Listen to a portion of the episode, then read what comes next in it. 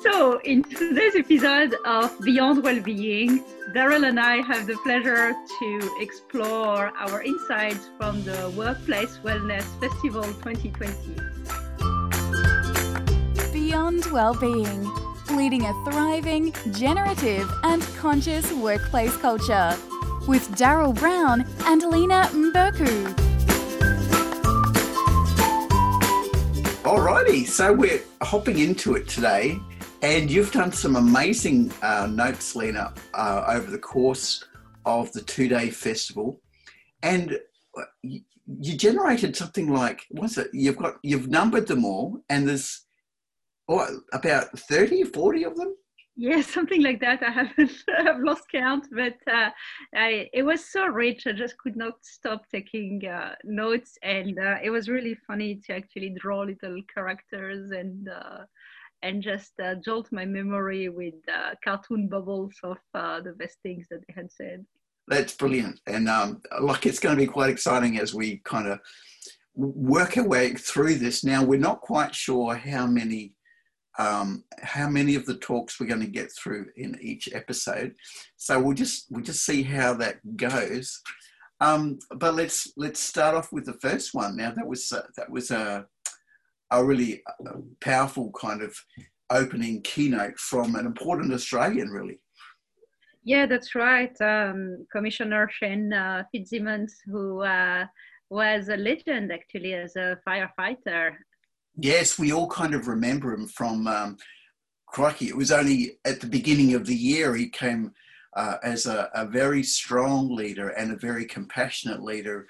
Um, as we kind of heard him uh, kind of talk to the state, uh, New South Wales in particular, around the, the issues with the fires and how to manage them, how to stay safe. And um, yeah, we, we could see um, there was there was such heart from him in him, and it, now he's taken on this new role, which um, sounds pretty amazing too, especially when we start looking at this whole topic around well-being in workplaces and you know even well-being in our state. Indeed. Yeah i think that uh, more than ever we need great leadership and uh, um, i really love the fact that he also spoke about authenticity because as you know i promote that in my macro leaders model. Yes. and he definitely embodies the type of leader i would call a macro leader. Yeah. He he has a, a like such a a trustworthy kind of um, presence, doesn't he? Like you can you can tell that what he says he means, and there's no kind of fluffy words covering anything up. He's not trying to spin anything. However, he's presenting is around what is what is truth for him at that time, and what's the best thing to say. Yeah, I agree. And we need people like that to just remind us to remain connected despite the social distancing. That that idea that yes, we are in this together and uh, collectively we can find solutions that none of us can find on their own. Yeah, yeah, no, that's a big thing. So what was what was your big thing that like if there was one thing that you would take away from his presentation or his time at the conference here? I reckon you've got it in the headline even. Is that Yeah, well, uh, as I said, uh, we are in this together, but I think that um, uh, this other bubble that I had was more than surviving. We need to adapt and thrive in these challenging times. And for me, that's also the main point in, in well being that it's not just about being free from disease, but it is about flourishing and thriving and, and becoming everything that you can be yeah and and you're right like because it can we can get this negative mentality uh, when we come into challenging circumstances but there's always there always is a flip side isn't there there's a mirror like it's like there's another face to whatever challenge goes on and mm-hmm. the way that we can look at that um, yeah can can determine how we proceed and um, I suppose that's a big thing about resilience in that point of view, isn't it? Just being able to go, well, you know, um, that's the whole, it? Uh, life sometimes tosses us lemons. so let's make some lemonade kind of thing. Indeed, no, I think that's uh, that's absolutely beautiful to uh, to remember that. And uh, speaking of that, the next talk was actually a highly spiritual one and a very inspiring one as well, with um, Gordon Cairns from uh, Woolworths and Origin Energy and his daughter Debbie from Still ah. Yeah, and that's that's interesting. Like it, it's been titled here, uh, "Meditation for Corporates," and um, that's kind of interesting because I suppose in the or in the previous generations of the kind of tough bloke culture and the the men's club and everything, the idea of meditations and corporations and you know boards around big tables doesn't seem to uh, be something that goes together. Yeah, I remember almost a decade ago when uh, Wake Up Sydney and John Fisher had um, invited uh, huge organizations in uh, Australia to come to a forum called uh, Mindful Leadership. And uh, he presented uh, the cover of Time magazine at the time, which was about the new revolution, which was meditation in the workplace. And that was really led by Google with their Search Inside Yourself program. I think that it gave organizations almost that stamp of approval to say yeah, it's a, a bit of legitimacy, yeah, as well. Yeah. No, well, it, it is a. In some ways, I, imagine for many organisations, there would still be some sort of challenge in the culture of the time to to or, or even now to to bring in um, a different practice into the workplace. But I suppose it doesn't. You know what we're talking about here doesn't have to happen in the workplace. It's a it's a skill that that can be used anywhere. Yes, you're right. Like I can, I guess it can just inform the individual practice so that they turn up to work uh, with that capacity to pause and reflect or to not be triggered by uh, little things and um, to have the beginner's mind and that willingness to discover what's uh, in front of them. So, um, yeah, no, I thought that the, the conversation was, uh, was a really, really a good one. And I, I enjoyed um, Gordon's uh, quotes. Um, whether actually my favorite one was uh, that when you see a man beating a dog, you feel sorry for the man and the dog. So um, yeah, yeah, for me that extends that that compassion and that uh, non-judgment ability to really see the pain in uh, in the perpetrator as well as in the victim. Yeah, yeah, yeah. That's that's um, that's pretty deep. And that's good. Mm-hmm. Yeah, and um, I suppose uh, from Gordon's point of view and, uh, and, and integrating this or bringing this to his uh, workplace cultures, did he speak to that at all on, on, on how that would be, you know, what's, what's some of the other ways of, of communicating that or to, or I don't know, allowing that into the culture? Well, the only thing that I have uh, got from that was that if you get a culture where people care, there is nothing that they cannot achieve. Yeah, that's brilliant. And uh, I see that you've got a stat from um, Debbie there as well, just looking at um, mental health issues and um, it's saying there, Debbie's saying about 3 million Australians are suffering from mental health issues. And, and I, I, there's got to be so much flow on. I think we've talked about this before, but how the flow on from um, a difficult home life um, it, it flows into the workplace and vice versa. If you've got a difficult workplace, that's going to flow into your home life as well. So it's going to it's going to raise that kind of stress bubble that's uh, sometimes encompassing us. So this this ability, ability to be able to take a break to let go of thoughts that no longer are serving us is um, is such a a key point to that. Absolutely.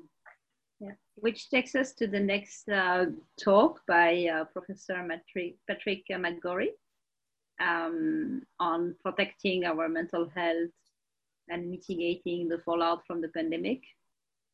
Um, so yeah, he said that uh, that JobKeeper and JobSeeker were a bit like sandbanks, like that were the, first things to do to actually really um, protect us, and that we, if we if we remove that, um, there will be a fallout to the cliff. Um, so yeah. that um, we were lucky to have it. Like it really came at the right time to really help people with these challenging times. But it seems that Australians are not ready to see it taken away. For sure. I, and I'm right in the middle of that now. I've um, been in a place where I've had a contract and some sort of employment, and that's been reduced right down. And it's actually the only reason that I still have some of this contract is because of JobKeeper. So as soon as that's over, um, yeah, I don't have a position there either. mm. And interesting, uh, yeah. Anyway, so that's that kind of thing. So the next one uh, was the talk by uh, Mariam Veiszadeh on uh, rethinking privilege. So um, she, she spoke about this idea of uh, the affinity bias, the fact that we want to be around people that are just like us, mm. um, and uh, how that basically makes us forget that uh, with this corona pandemic, we are not affected in the same way. Yes, that different people groups and um, different people from different parts of society will be affected differently. Is that that's basically what you're saying? Mm, yeah. Yeah. No, and I think this is this is a big thing. Again, that privilege. There is, you know, we, we've seen it so much uh, even with the Black Lives Matter stuff and things around that, that this is for white people. Um, there is this kind of we don't know how privileged um, a white person really is because it's kind of we're talking about it inside the inside the bowl inside the goldfish bowl it's sort of like the goldfish doesn't know they're in water until they're out of water. so, so it's a, it's kind of a challenge, isn't it, for, um, for for us in, in various ways that we might be experiencing privilege to be able to associate with others and especially associate with those who um, are n- not, as you say, in that affinity, affinity group, so that we can get some perspective on um, on the perhaps I was going to say blessings. That's not even right, but the privilege that we do have in different areas. That's right, indeed. Yeah. Then we had the plenary panel, which uh, brought back uh, together uh, Mariam uh, Veiszadeh with uh, Professor Patrick McGorry and, um, and Sophie Scott from ABC and um, they were discussing the um, this idea of creating conditions for people to thrive. People, that is awesome. Yeah, is brilliant. And we so need that, don't we? We need to kind of work out rather as like this probably the premise behind a lot of um, the work we're doing on this podcast, but is to kind of um, look for let's not just tick boxes and and and get people uh, neutral, but let's let's work out how we can uh, how we can create conditions where people can thrive, where we have incredible creativity, where we have innovation just coming out the wazoo because we've got teams of people just working their best, being their best with each other, and uh, enjoying their lives. Indeed, and, and people want purpose and meaning. It just comes out survey after survey. People want to love the work they're doing. They, they, they love to have an idea that they're contributing to something that's bigger than them. that uh, they feel valued, that they feel safe, that they feel like that they can um, relate to their colleagues and uh, and they feel completely accepted for who they are. So diversity and inclusion is more important than, than ever. Yeah, yeah. And I like to see that. Um, what have you got there? A little line there that says, compassionate, kind people in positions of authority. Mm. That's, it's, again, this is one of those things I, I'm, I get a little bit, not scared, that's the wrong word, but, but when we're talking with uh, leaders, so often I, um, I have a presupposition that that leaders in high positions are hard asses, you know, and um, but I know that that is actually not going to serve them well to be that way in terms of the overall performance of an enterprise or whatever. But in fact, it is the compassionate and the connected leader who's going to make so much difference um, in the energy of their enterprise and in the outputs in, in, in effect after that. Yeah. And, um, and so, that, yeah. yeah. Since their change will set you free. Yes, uh, I guess that Patrick McGorry said that because the idea is that if we keep reinventing ourselves rather than staying in rigid uh, positions and structures, if we are bringing healthy innovation, that's what helps us to adapt and change and match, I guess, um, the flow of um, these challenging times. Yeah, yeah, no, that's brilliant. Very good thinking there.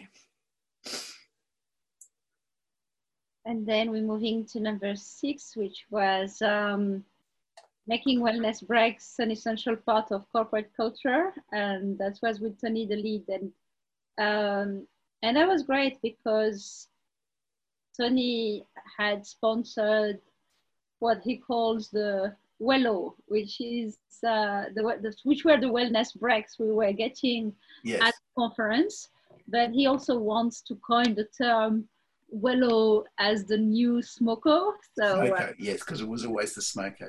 And, and, he it was interesting because I, I, can remember he acknowledged that there was a benefit to the Smoko in terms of I don't know, uh, was it connection, but also the fact that there was a pause in the day. So, so here we go. This is an up leveling of the Smoko for sure. Yes, definitely, and uh, it was great that he he mentioned how versatile conference rooms can become, especially now in where a lot of people are going to work remotely. So I believe that there will be less employees in uh, in the workplace. So the the conference room can also be used to have active classes such as yoga or meditation uh, classes. Um, but he also spoke about having massage chairs or wellness pods, uh, potentially even infrared saunas, which would be quite yes. Uh, that's he, he's um, he's got a number of products, hasn't he? So so and it's very creative in how to actually make physical the culture of um, taking a break. Because sometimes we like to do things or we like to sit in things or we like and then we it kind of is a way that we can change our state in some ways where you can actually sit in a chair or you can do something this is what it looks like to be taking a break and that kind of gives a cue then to the mind that the mind can take a break as well indeed um, and then the next talk was by Sally Phillips, who is the general manager uh, of health services at TAL. And she spoke about developing a holistic well-being program. And that was in in the workplace for sure. So that's a that's a big a big deal. And when you talk about holistic, that's not just a, a mental health thing. That's a, a physical health thing, and I suppose, a workplace health thing in lots of ways. There are a number of components to that that she saw? Yeah, because what she mainly saw was that um, EAP So employee assistance program are not really used by the employees, and can see why. A lot of my friends say that they find them quite bureaucratic and uh, and inefficient. Um, so her main message was to make sure that you address people's needs. So um, one needs that people have is uh, better ways to delineate their work life from their private life.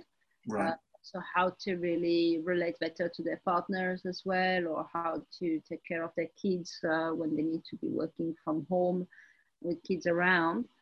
So it is all about facilitating uh, education, especially education around financial well-being, which is becoming a big thing um, in these times of economic recession. Mm. But it can also be about mental health training or resilience, uh, helping people remember to look after themselves, whether it's through physical exercise or nutrition or means. Yeah, because uh, that does have a a big impact, doesn't it? The um, our physical presence at work, if we're and this is something that um, I think Malcolm said the other week. He was just talking about the power of nutrition when we have, when we are um, got all the right nutrients in our bodies and we're not weighed down by excessive carbohydrates or sugar or, and we're, you know, we're feeling energized because we have um, done enough energy to be able to create. So we've done enough exercise to create energy in us um, it can make so much difference to how we turn up in the workplace. Indeed, absolutely. Yes, which takes us to the next uh, panel, which was about uh, how do we support people's well-being during great disruption. Uh-huh. Um, and for that uh, talk, um, the panelists were um, Lucas Finch from uh, Sydney Water and uh, Sue Langley from the Langley Group. We had uh, Megan Barsley, uh, who is an emotional well-being specialist at uh, Lifestyle Retreat. We had Chanel Nessie, who is the psychological health and safety leader at Buka. And then uh, Ian Westmoreland, the founder and chairman, chairman of Mentoring Men. Right and they had some conclusions, I would take it, or some yeah. key points that they were making. Yeah. Yeah, for sure. Um, so definitely this idea of encouraging people to take time out. Right. I think that we're all overworked, and it's actually really hard to uh, for people to remember to pause and also to get away from their from the screens. So yeah. Um, creating well-being moments or making sure that people have more positive moments than negative ones was a big thing that they were promoting, and of course taking people out in nature, uh, but also having micro moves, uh, just even like from time to time. And, and that was an advice given even at the conference, like to not hesitate to stand up, you know, in between uh, talks mm. remembering that you can just do shakes or style jumps or whatever you need to actually just making sure that you're you're staying alert and refreshed. Yeah um, but also from an emotional point of view making sure that it's easy for people to be vulnerable and to reach out. Yeah. Yeah. And it is there's this whole point of connecting and uh, i know um, a few of the the speakers mentioned this um, but but just sometimes watching our language when we're um, connecting with people. I think one of the statements, this is Dennis Young, so we will come up to him later, but he he talked about saying instead of "How are you," um, it's actually he changed it to um, "How do you how are you feeling?" So it's kind of starts you um, thinking about yeah emotions as opposed to just you know i'm standing up i must be okay. So yeah it's it's a kind of a, just a different way of connecting. Just these small things can make a difference. Yeah and speaking about people with challenges the talk number nine was about supporting those with health and well-being challenges, Right. and was um, held by uh, Tanya Howard, um, who's the health, safety, and well-being business partner at the Iconic, and Katrina Walton, the founder and director of Wellness Designs. And uh, yeah, uh, what I got out of that was uh, you need to earn trust and establish safety before you do anything else. Yeah, yeah. No, that's a that is a big thing, isn't it? Like, uh, I mean, uh, uh, it's almost like in in any scenario when you're engaging with somebody, um, the, the whole trust aspect, especially when we're starting to talk about our humanity more, and perhaps even in this particular area, uh, our frailties as humans, then um, then we have to create that safe place um, it's so essential. Um, yeah, there's no because if we're scared of something and we're we're in our fight fight or flight mode, we're not going to go anywhere near it. Absolutely. Then uh, talk number 10 was uh, awareness and prevention of chronic disease through workplace testing. And uh, that was by Belinda Whittle, the Chief Scientific Officer at My Health Test. Okay, and uh, so okay, so so through testing, so just being aware of some of the chronic diseases that can happen to keep on top of that um, by testing. That was the kind of the premise of her presentation. Yeah, that's right. Like, especially because diabetes is uh, the biggest uh, growing um, chronic illness in Australia. We have 1.2 million Australians who are already affected by um, diabetes. So um, Yeah, right. have early detection and uh, make the right lifestyle changes. That's what can reduce the risk.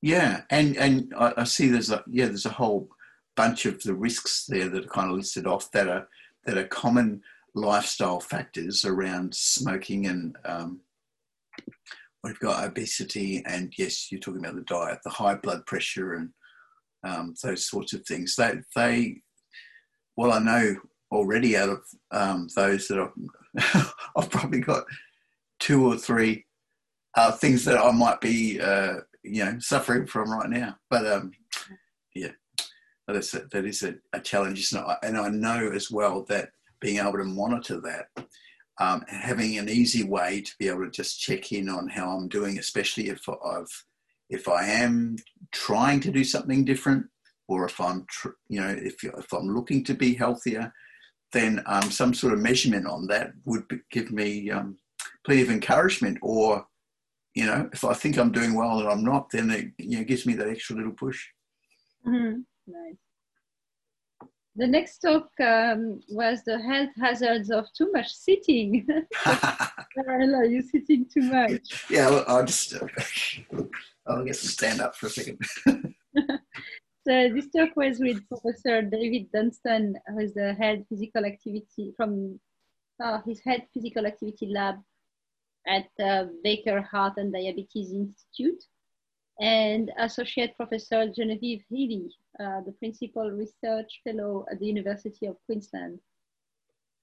And that is a, it's a it is a pretty big deal. Like I, I, suppose we don't think about it uh, much, but um, when we probably look at uh, a huge percentage of the workforce um, have office jobs, and when you know when especially now, even in this remote working age of the current times, um, we're sitting in front of a computer. Um, yeah, we've got a we've got a problem, haven't we? We. Just in that kind of sedentary um, setup. Yeah, that's right. In that um, drawing, I inserted um, the one of the talks that came after because it's related to the same topic, and it's by Alan Boyd, and he says, uh, "Don't sit comfortably." Um, Yeah. Okay. He also says that um, comfort is subjective and comfort is the enemy. So we may want to go for the soft comfy chair, but it actually is not necessarily good for our spine to, to be sitting in that. So he, he of course suggests to use ergonomic chairs and um, and uh, look at um, how much your muscles are working. Like the idea yeah. is you, you want to have your spine erect and at the right position, not in a C shape. And uh, saying that, I'm starting to change your position. position. yeah, no, I, I mean, I, I can see that that would be a big deal. My um, my I watch. I've got that set up in the in the the health thing that always talks and it covers off a little bit of what we were talking about before. But every hour it wants me to get up and stand up for a couple of minutes and um, um, move around, and it gives me a little hurrah after a minute or two to say, "Yeah, you've done it." and then it was another 12, one, 12 of those that it's trying to get me to do a day. But it, yeah, it is a big thing. It's like, um, and we have now more of that use of um, stand-up desks um, thing right. you can stand at and that kind of thing. I'm not sure I'd be a fan of that because I can remember when I worked in a shop and I was standing up eight hours a day. And boy, when I got home, my, my feet were killing me. so um, helps to have a, I suppose, a mixture of um, postures and ways to work, isn't it? Yeah. Use your muscles. Very good. Indeed. So the next talk was uh, Will remote working become the new normal? Uh-huh. Say Calderon. And he's got a, a new word, uh, flexism. That's right. Yes. yes. Well, the new generation is a bit extreme in, in their desire for for flexibility. So, uh, so I guess that's why the, the term flexism was um, was coined. It's just extremism of wanting everything to be highly adaptable and uh, customized to, to people's needs. Yeah, that was. It is a big thing. Like I know with with the the current pandemic, um, there has been a, a whole lot more. Um, one would call perhaps generosity by employers in in allowing people to decide whether they felt safe in um, the, the standard office workspace or whether that was becoming an, an, an, unsafe place to travel to or whatever. But similarly, you make the point there that um, th- that home is not a safe place for everyone either. So it, for some people, that doesn't work at all. yes, and uh, there was another talk later on in the festival about domestic violence, and uh, we had Libby Davis. Uh, from White Ribbon uh, spoke on day two about that. It's actually really sad what's happening in Australia. And I hope that collectively we can address that social issue. Yes, yeah. So was there a was there a result with this one, the remote working? Will it become the new normal? Was that answered in this? Or maybe maybe that is it. It's just going to be flexible. I think that's going to be a big question for all of us to keep pondering upon and, and living um, well, yeah. but I mean, the trends are definitely going in that direction. It definitely looks like we're going to. Yes, it's probably just accelerated something a little bit, hasn't it? Really, yeah. In, you know, in terms of something that was happening already, but now it's it's kind of got this jump start, and people are working out because uh, um, I know for my wife, they've been working in an office and traveling to an office uh, and thought that they needed an office to do their work. There's only two of them in the office. Um, but uh, for the last five, six months, they've now been working out of, of their homes and um, they're kind of loving it. And they've worked out that they don't actually really need to be in, a, in an office space at all, uh, which was always a challenge. It was a, it's a non-profit and um, the challenge was always to find a space and then trying not to have to pay rent for it, you know. and mm. now they've almost worked out a way to do that, and it's now kind of more legitimate than it ever was. That's amazing. So the next talk was uh, the art of stress resilience in times of crisis, and it was held by Sharon Koika from uh, Wingana. and I really liked her model of uh, the red zone, the blue zone, and the purple zone. Um, so the red zone is uh, the zone that we can get in when when we're in fight or flight, basically, when we react, when we feel overwhelmed, and um, the opposite of that is when we are in our sympathetic nervous system and can access the blue zone, which is uh, rest and repair and recover and recharge. And in the middle of both, she mentioned that um, we can spend some time in the purple zone, which is the zone of good communication and self-management, a place where we can regulate our emotions and when we can choose one thought over another. Nice. That is awesome. Mm. Very good. And so, so I suppose part of that is being aware of at any time of which zone we're in. That's right, indeed, absolutely, yes, and be able to step back at, uh, and make a choice rather than being overwhelmed by your emotions. So, the importance of noticing your self dialogue, guess, is key. Yeah, yeah. Well, that is amazing. Well, look, we've got through um, 14 of the talks. I think we've got another pretty close to that again um, for day one. We might pick this up in our very next episode. What do you reckon, Lena? That sounds like a very good idea. You've been listening to Beyond Wellbeing with Daryl Brown and Lena Mberku.